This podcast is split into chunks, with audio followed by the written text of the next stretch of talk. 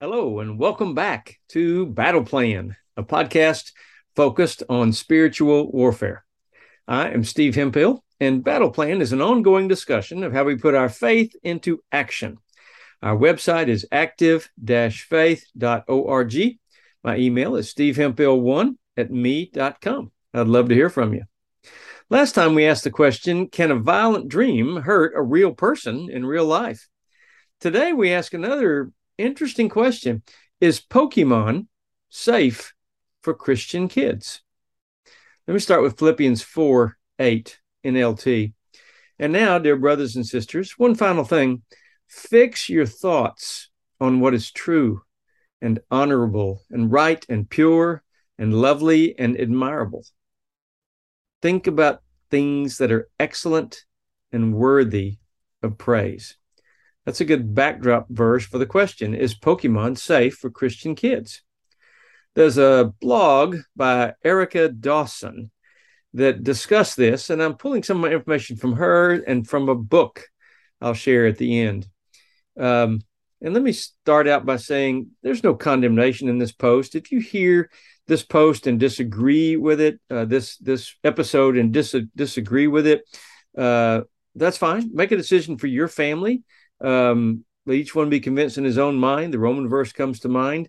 But uh, I wanted to not condemn others, but offer a warning about this to others. And I'm not writing it as a scare tactic or to place a yoke of slavery on anyone. You need to follow the guidance of the Holy Spirit in your family and in your life. But many need to know this reality, even if they don't want to hear it. And what you do with this information is up to you we don't need to be afraid. We need to be aware. Um, this this blogger Dawson mentioned that they uh, had connections to the Amazon rainforest. Her father-in-law was born and raised there, and this is her true story of what happened.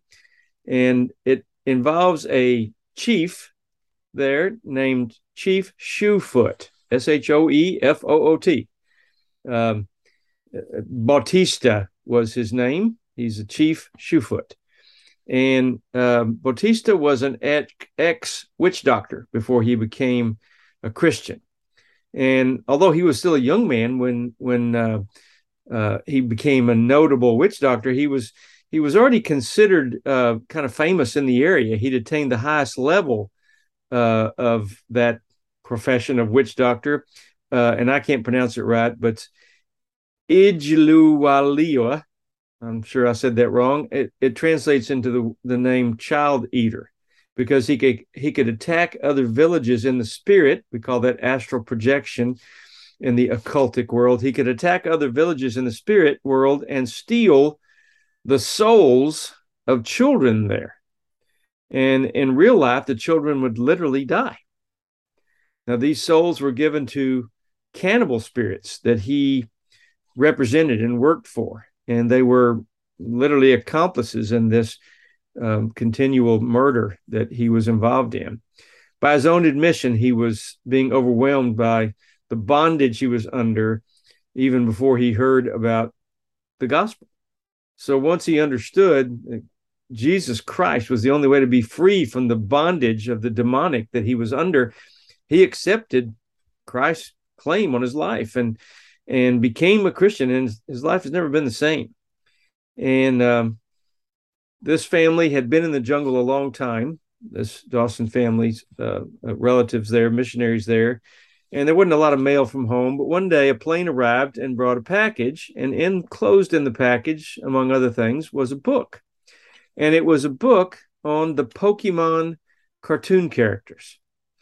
Um, there was also a letter with it, and it asked them, you know, would you please ask Bautista about these Pokemon characters in this book? Each page in the book, uh, toy, game, uh, each page had a different uh, Pokemon monster, and it described the characteristics of of each Pokemon monster. By the way, Pokemon stands for Pocket Monster, uh, Demon or Pocket Monster. Interesting, isn't it? So they wanted Bautista to look at it and see if he agreed or recognized or or connected with this. Maybe could could you ask him if this is real? So bautista was brought in and they opened the book randomly and just showed bautista a picture one of the pages that had a certain pokemon monster name and the description and just ask him you know bautista what do you think of this? He looked at it and said oh i know this i know this demon he said, This is a nasty little demon. It's always underfoot. It bites, it scratches, it screeches, and that kind of thing. And they looked at the page on the list of attributes and it said bites, scratches, screeches, claws. And it was as if it was as if, as if Bautista could read, but he couldn't read English. And immediately this made a believer out of this family. In fact, um, they thought, well, maybe first guess was lucky. So they flipped to a different page, another picture, and asked him about that one. And he knew that one too and described the attributes before he could, before they even read it out loud. He did it repeatedly. Now, there were some in the book of Pokemon that he didn't recognize, but many he did. And he even, they asked him about that. And he said, well, you, you, everybody can't know all of them. It's impossible for one person to know all these. There, there's so many. So next thing you know, they're they're sharing this with their youngest son in this family, and he did happen to like Pokemon uh, cartoons and games and such. And the the aunt from the U.S. had sent him a VHS tape, uh, which were used back then, and uh, it was Pokemon cartoons. And then when he came downstairs and heard this conversation, and heard Bautista uh, go through the book and explain each of the pictures, he was immediately made a believer and he went back upstairs came back down with all his prized vcr collection and uh, pokemon stuff and they burned it.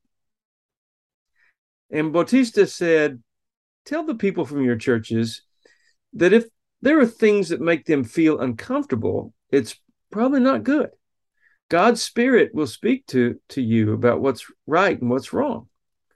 So how should a Christian respond to Pokemon? Well, inform yourself, be aware, find out about the game, the cartoon, the, the paraphernalia, research the background of the creator, understand what the names mean, read other people's experiences, be discerning, ask questions. What's the game teach? Are, are supernatural powers involved? What's the source of the power? Uh, does it show uh, character and, and, a good story, or does it go up against the, the Word of God? Does the game or toy have symbols or characters or other characteristics that link it to New Age or occultic powers? What influence does the game exert? How does the child act or behave or respond or change after they've been involved with the game or the, the thing? How, how do you and your child feel about it? Pray. Ask God to give you his mind on the matter and lead you. The Holy Spirit leads us into truth. And the question is, are we going to follow that lead?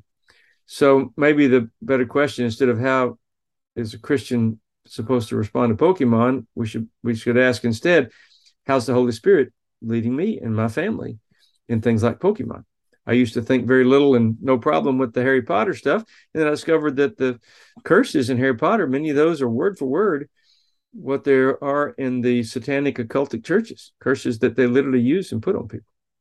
So there will be times when we're unaware of spiritual influences in, in, something that seems innocent. And so we just need to be on guard and discerning. Yoga is another example that comes to mind. I did an episode on yoga, yoga not, not too long ago.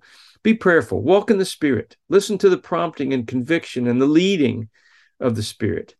And so some may hear this story and and afterward, you know, think about it and allow their kids to engage with the whole Pokemon thing.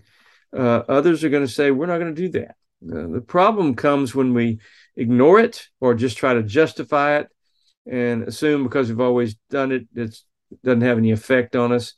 Uh, we can't place our convictions or freedoms on anyone else, but follow God's lead in, in your family, in your life, with your kids, and ask God to lead you to truth because we're each responsible before God if there's a book or movie or situation or a place causing you to feel uncomfortable, uh, don't ignore it. Uh, take time and pray about it. Ask God, read His Word, ask for direction from the Spirit to direct your thoughts. We we have these eye gates and ear gates in our body. Uh, you can find more details about the uh, spirit of the rainforest, a book that talks about Bautista and his life. But let me just end by saying, in, in light of today's thoughts, let me suggest part of your personal battle plan might be to pray and ask God if there's things that you or your kids are involved in or or uh, pastimes you enjoy that might not have a good connection. Maybe you could just pray, Lord, guide my mind as we discern and learn what we should avoid and what we should follow, and help us to um, follow the leading and prompting of your spirit in our daily life so the enemy can't sneak in the back door, so to speak. See you next time on Battle Plan. And we're going to discuss how do I pray for a non Christian spouse? It'll be a fun time together. Hope to have you here with us. Let me just remind you to keep praying because prayer works. God loves you, and I love you. Have a great day.